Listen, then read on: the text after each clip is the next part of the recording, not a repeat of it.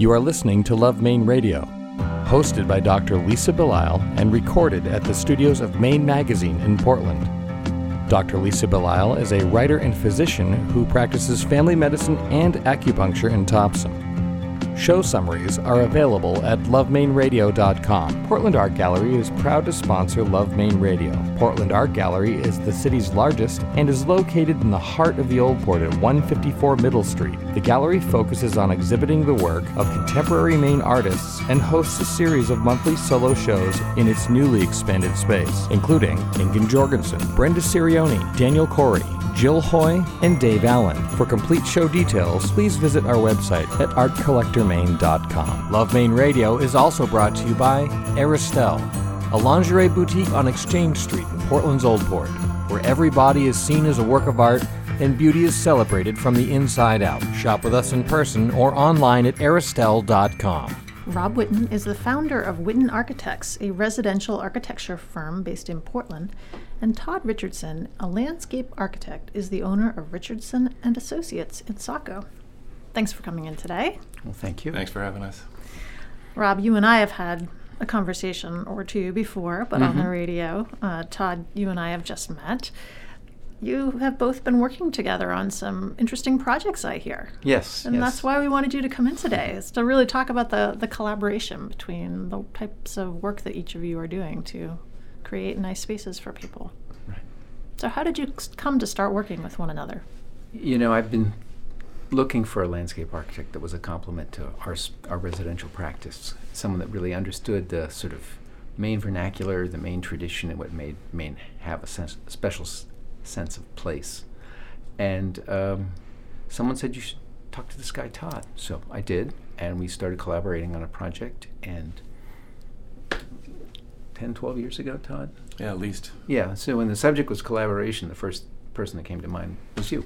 I said, Great, here's a guy that can finish my sentence. Perfect, you know. Well, that is good. And I'm not sure everybody, I think people understand what an architect might do. Todd, tell us, what does a landscape architect do?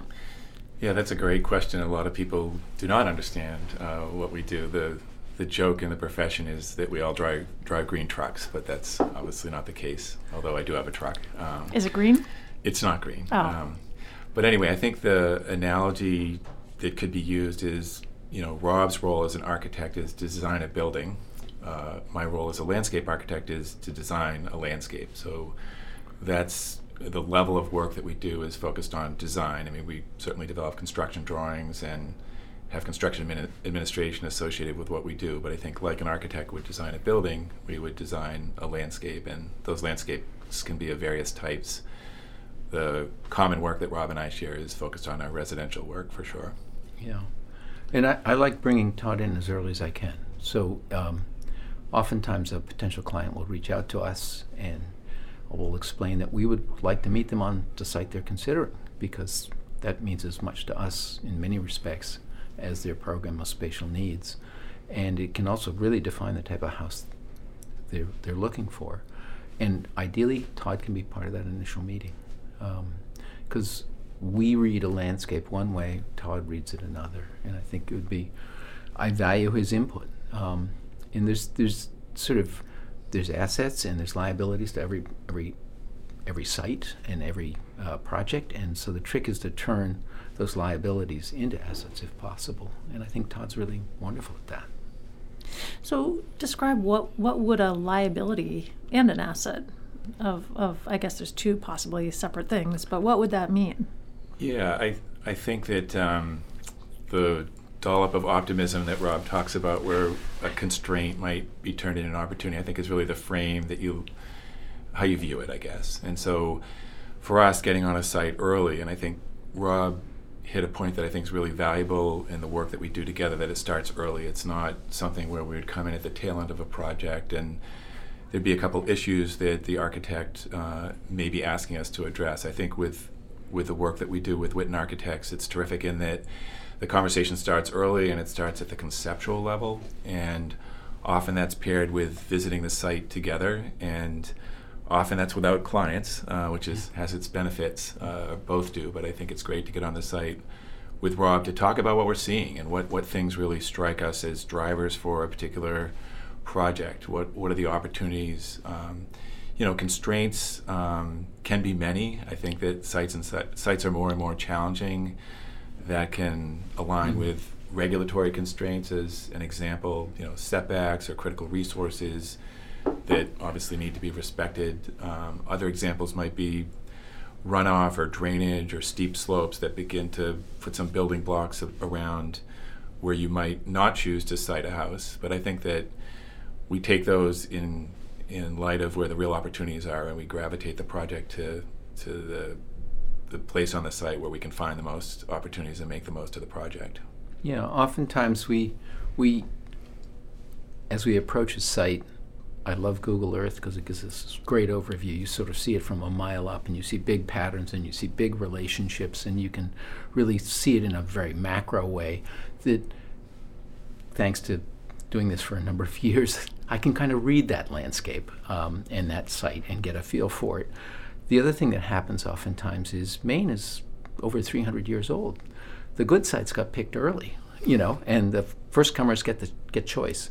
So if if you're dealing with a new site today, it's been passed over probably many times, and so whether you have to be more creative and more inventive to make that site really work for the family whose home you're designing. Um, and I think that again plays right into landscape. So it could have unstable coastal bluffs, it could have wetlands, it could have soils problems that are creating other issues. So uh, its exposure could be bad. It's now it's a northwest slope, and the best slope is southeast. So okay, how do we how do we design for that? You know, how how do we work with that? So if the view is to the northwest, I want a house that's long and narrow so the sun's on your back as you're looking at the view. I mean, it's just and again playing with that, and I, and I I, I really love because Todd will will have a grade problem, and it'll be like, oh, here's an opportunity. We can manage the grade with a series of uh, subtle manipulations, whether it's Todd loves bringing in large native boulders and they just become part of the landscape, and it's like they've always been there. Uh,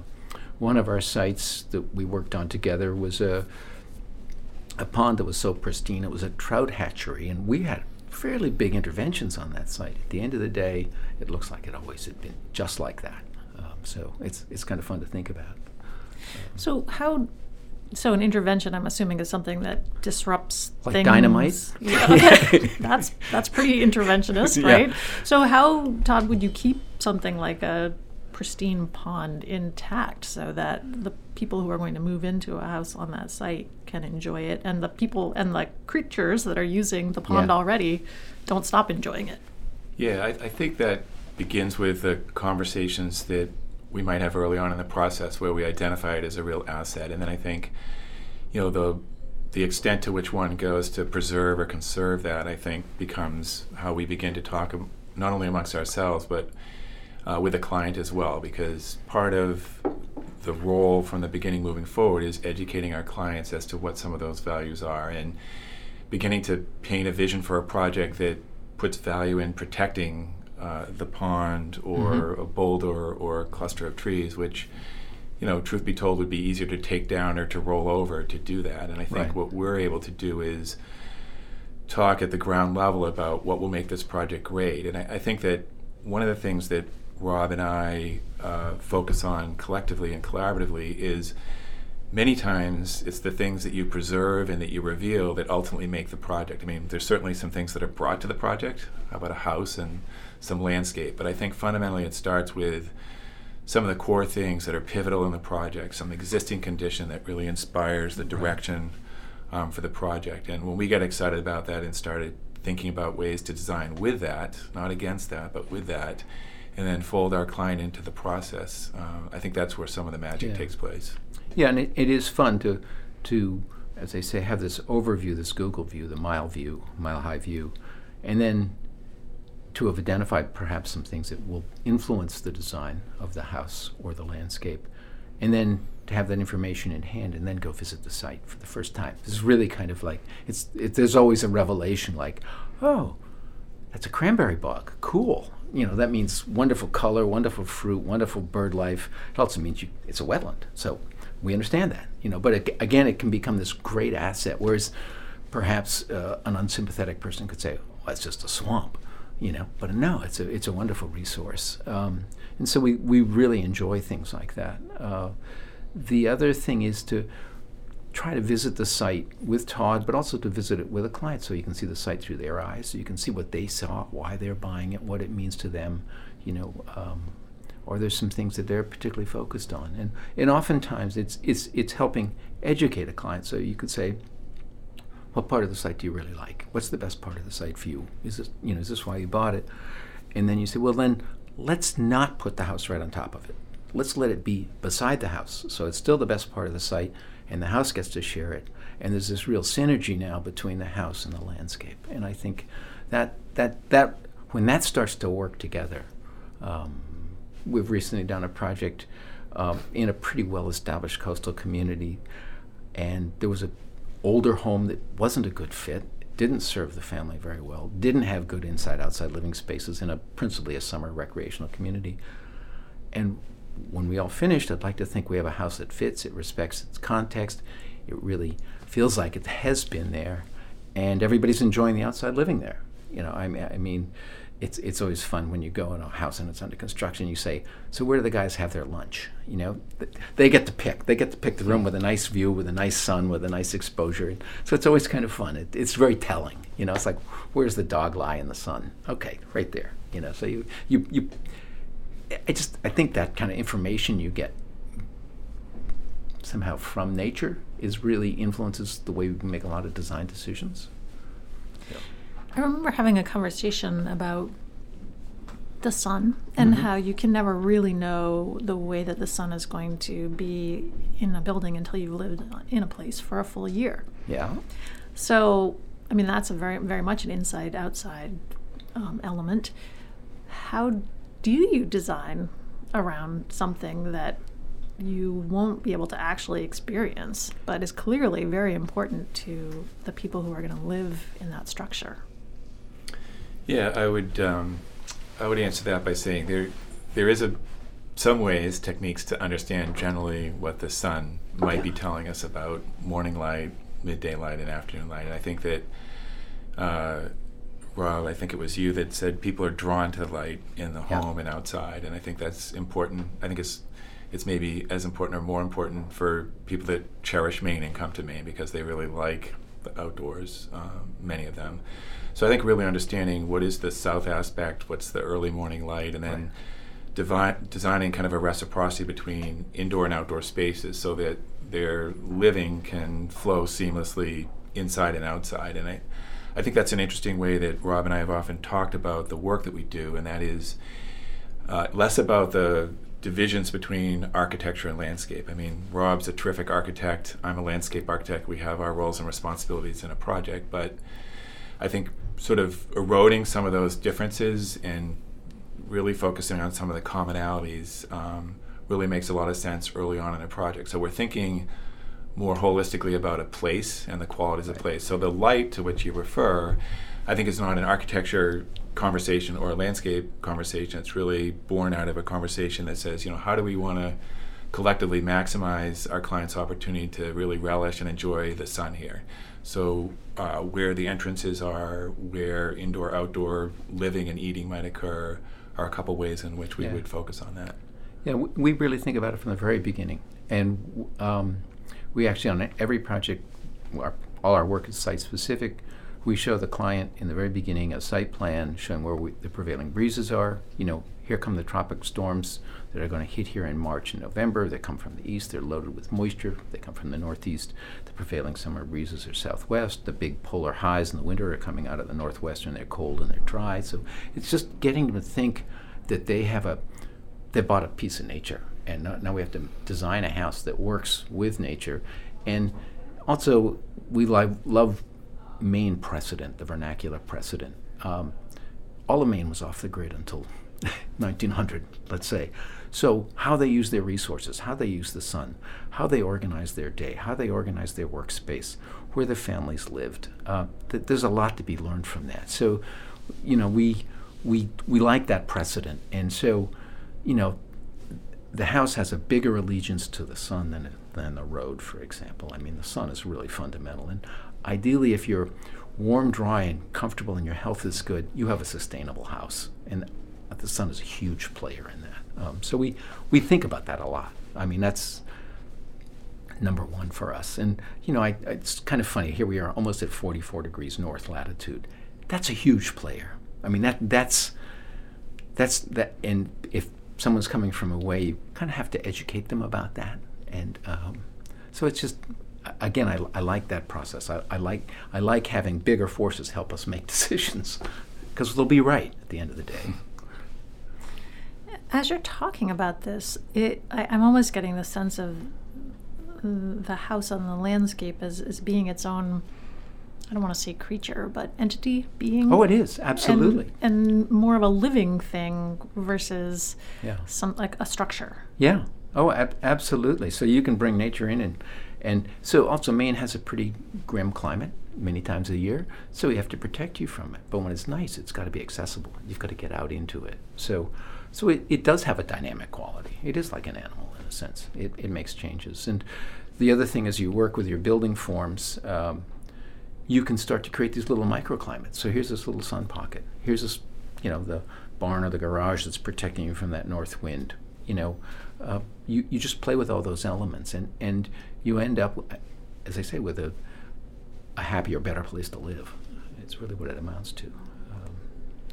Tell me about. I, I, know you've had some recent projects and um, some that Maine Home Design has been particularly mm-hmm. interested in that you've worked on together. Tell me about one of your favorites that you've worked on and uh, what that process was like for you. Uh, I can talk to the Spurwink retreat. I think that for yeah. me, that's yeah. a, a really great project that was meaningful from a number of perspectives. I think, and I'll talk to the collaboration as being one of those, but I think also just an outstanding site and a terrific client. I think that yeah. was the sort of trifecta, if you will, there. But one of the aspects of that project that was terrific on this end was the call that Rob placed to me early when his office was getting on board with the project, and we began to get on board. And Rob said, "Could you come up to the office? We're going to do a charrette where we're going to."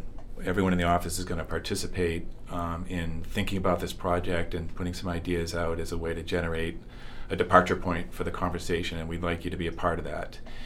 And it was just a, a, memorable morning or afternoon, I forget what it was, where Rob's office really, to me, demonstrated a clear understanding of site and building and the relationships between the two. And it was a really, it was an open forum for, for me to contribute um, to the work that they were doing and help uh, sow some seeds early on in the process. So, so the beginning of that project was, I think, fundamental to the outcome of that project. To be honest with you, I think it was the early days that the collaboration really began to talk about the direction and the vision of mm-hmm. how the building and the site would become uh, kind of synonymous with each other. And I think you know that worked um, tirelessly to every detail, including materials that started on the inside and moved right to the outside, and mm-hmm. walls that literally slid away so that the landscape flowed through the house. So I think there's a couple exemplary outcomes that I really think were talked about not from day one, but in the early part of the process. So that was a that was a really great one for me. Yeah, and uh, uh it was a really significant project. But at the same time, we both of us together took on a my office. Uh, Russ Tyson works closely with me in my office, and he was project architect on that. But it was a a house on a lake in Maine, in western Maine, and it was a totally unsympathetic, what shall I say, uh, an uninspired vinyl clad house, uh, and they just destroyed the landscape. And uh, our client approached us and said, I want to make it different. And we stepped up and did that in terms of design of the house. But most of all, it was Todd's remediating, really, of a landscape that could have been lovely once, but boy, when we got there, it was just run off right to the lake, uh, no features at all, uh, really hostile. You couldn't be out in that landscape because it was, particularly in the summer, because it just was bright and sunny and you felt very exposed. Uh, and by the end, um, unsolicited, we got an, Todd's office received an award from the Lakes Commission for doing all the right things. yeah, that project was um, really interesting in terms of the the client standing in front of the house early on and saying, you know, this just doesn't fit. How can we make this fit? I mean, look at the context here and yep. what we're looking at. And I think that, you know, Rob's office really worked hard to transform, quite honestly, almost a suburban character home It that was, was, on a yeah. Beautiful lakeside into just a tremendous lakeside cottage. And, you know, our mandate was to integrate it and make it fit. So um, we used a lot of native plants. We addressed some of the runoff challenges, which, you know, being right on the lake's edge, to think of what was happening and how that could change. We were really excited about that, and we had the support of the client and wove together a lot of aspects of the indoor outdoor living. So I think we uh, the house did a 180 overall, and yeah, the landscape exactly. followed. Yeah, So. so it was a complete turnaround. The other thing that, uh, un- as yet unacknowledged, is the collaboration we get with both the builders and the installers. And again, there's a wonderful sense of Maine craft. Um, uh, we're fortunate in that we don't have to tell them how to do it right. Inherently, I think they want to do it right.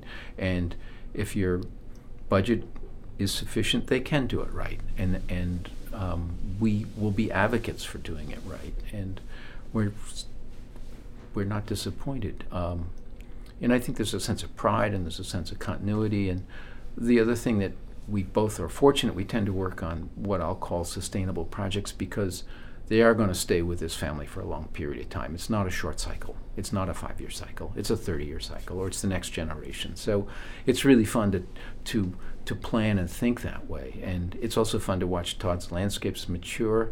And it's fun to watch our houses age a little bit.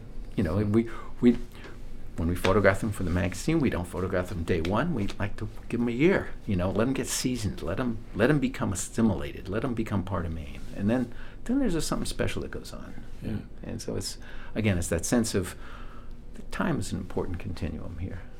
I'd like to echo something that Rob said that I think is really fundamental, and that is, you know, we're having a conversation here with two principals of two offices, but as Rob alluded to, I think the notion of collaboration extends beyond Rob and I. Um, I think Yeah. both our offices fundamentally operate that way and benefit from that process. But to Rob's point about how contractors and owners, the if the team of collaborators is broader and they really understand not just the content but the intent of what the project is, I think that it serves the project really well. And I, I, I think that um, I think I can speak for both of us, really trying to nurture that sense of the more holistic team collaborating. And uh, I don't know if that's selfish or not, but I think the outcome is far better when you get people that really understand what they're doing and why they're doing it. And um, I think we've seen terrific results working with builders and craftsmen and suppliers and our own staff and our offices to make that all come together. So I, I think it's that's collaboration with a capital C. I think. Yeah.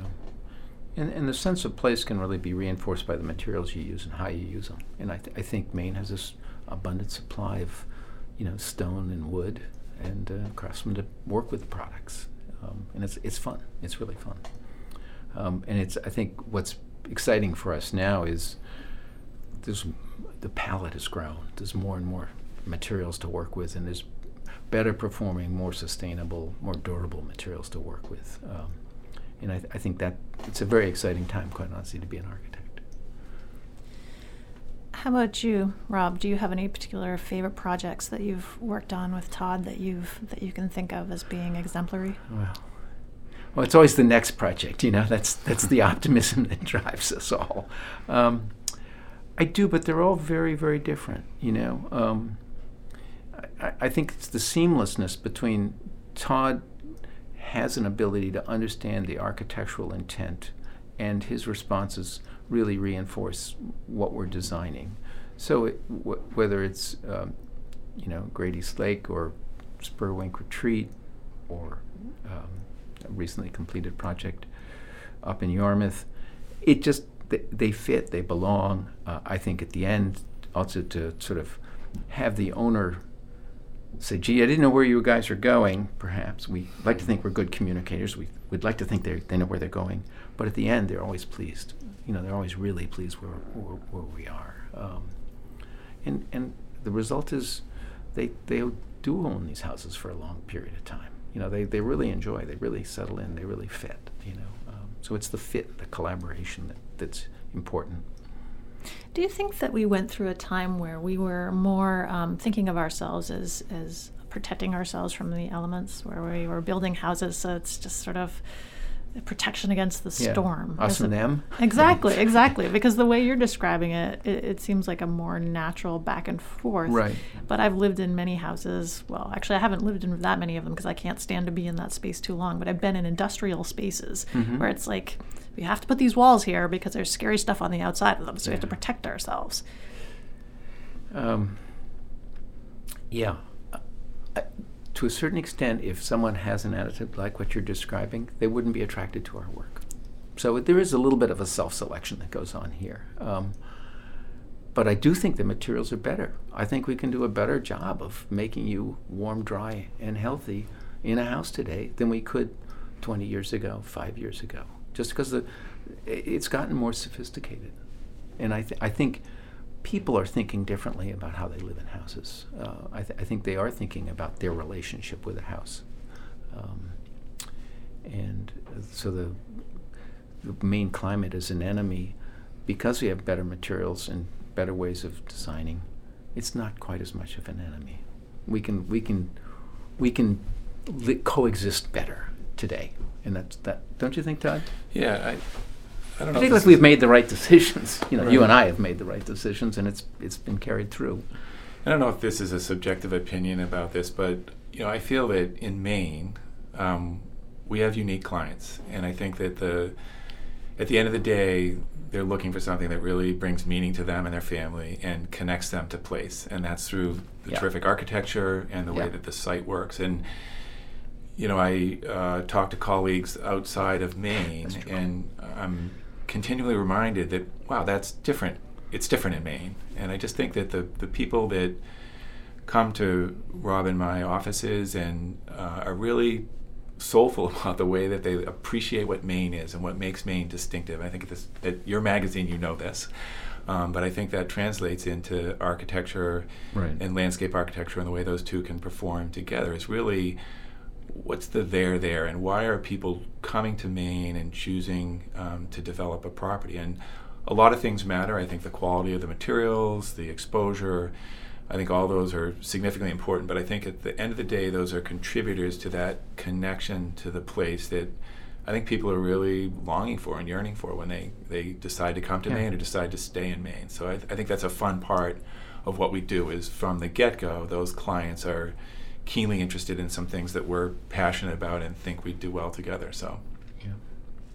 The Spurwink Retreat project that Todd mentioned, there was a house on that site, and it was a big site, but we were limited to a building envelope uh, that came with the property. Again, there's a constraint. Um, so was how can we make the best use of this portion we, we're working in? And um, our client had said that all the other houses he looked at and the house he was buying seemed to get in the way. In other words, it was an obstacle. It wasn't a, it didn't protect him, but it was a, a, barrier to his being able to reach out into the landscape.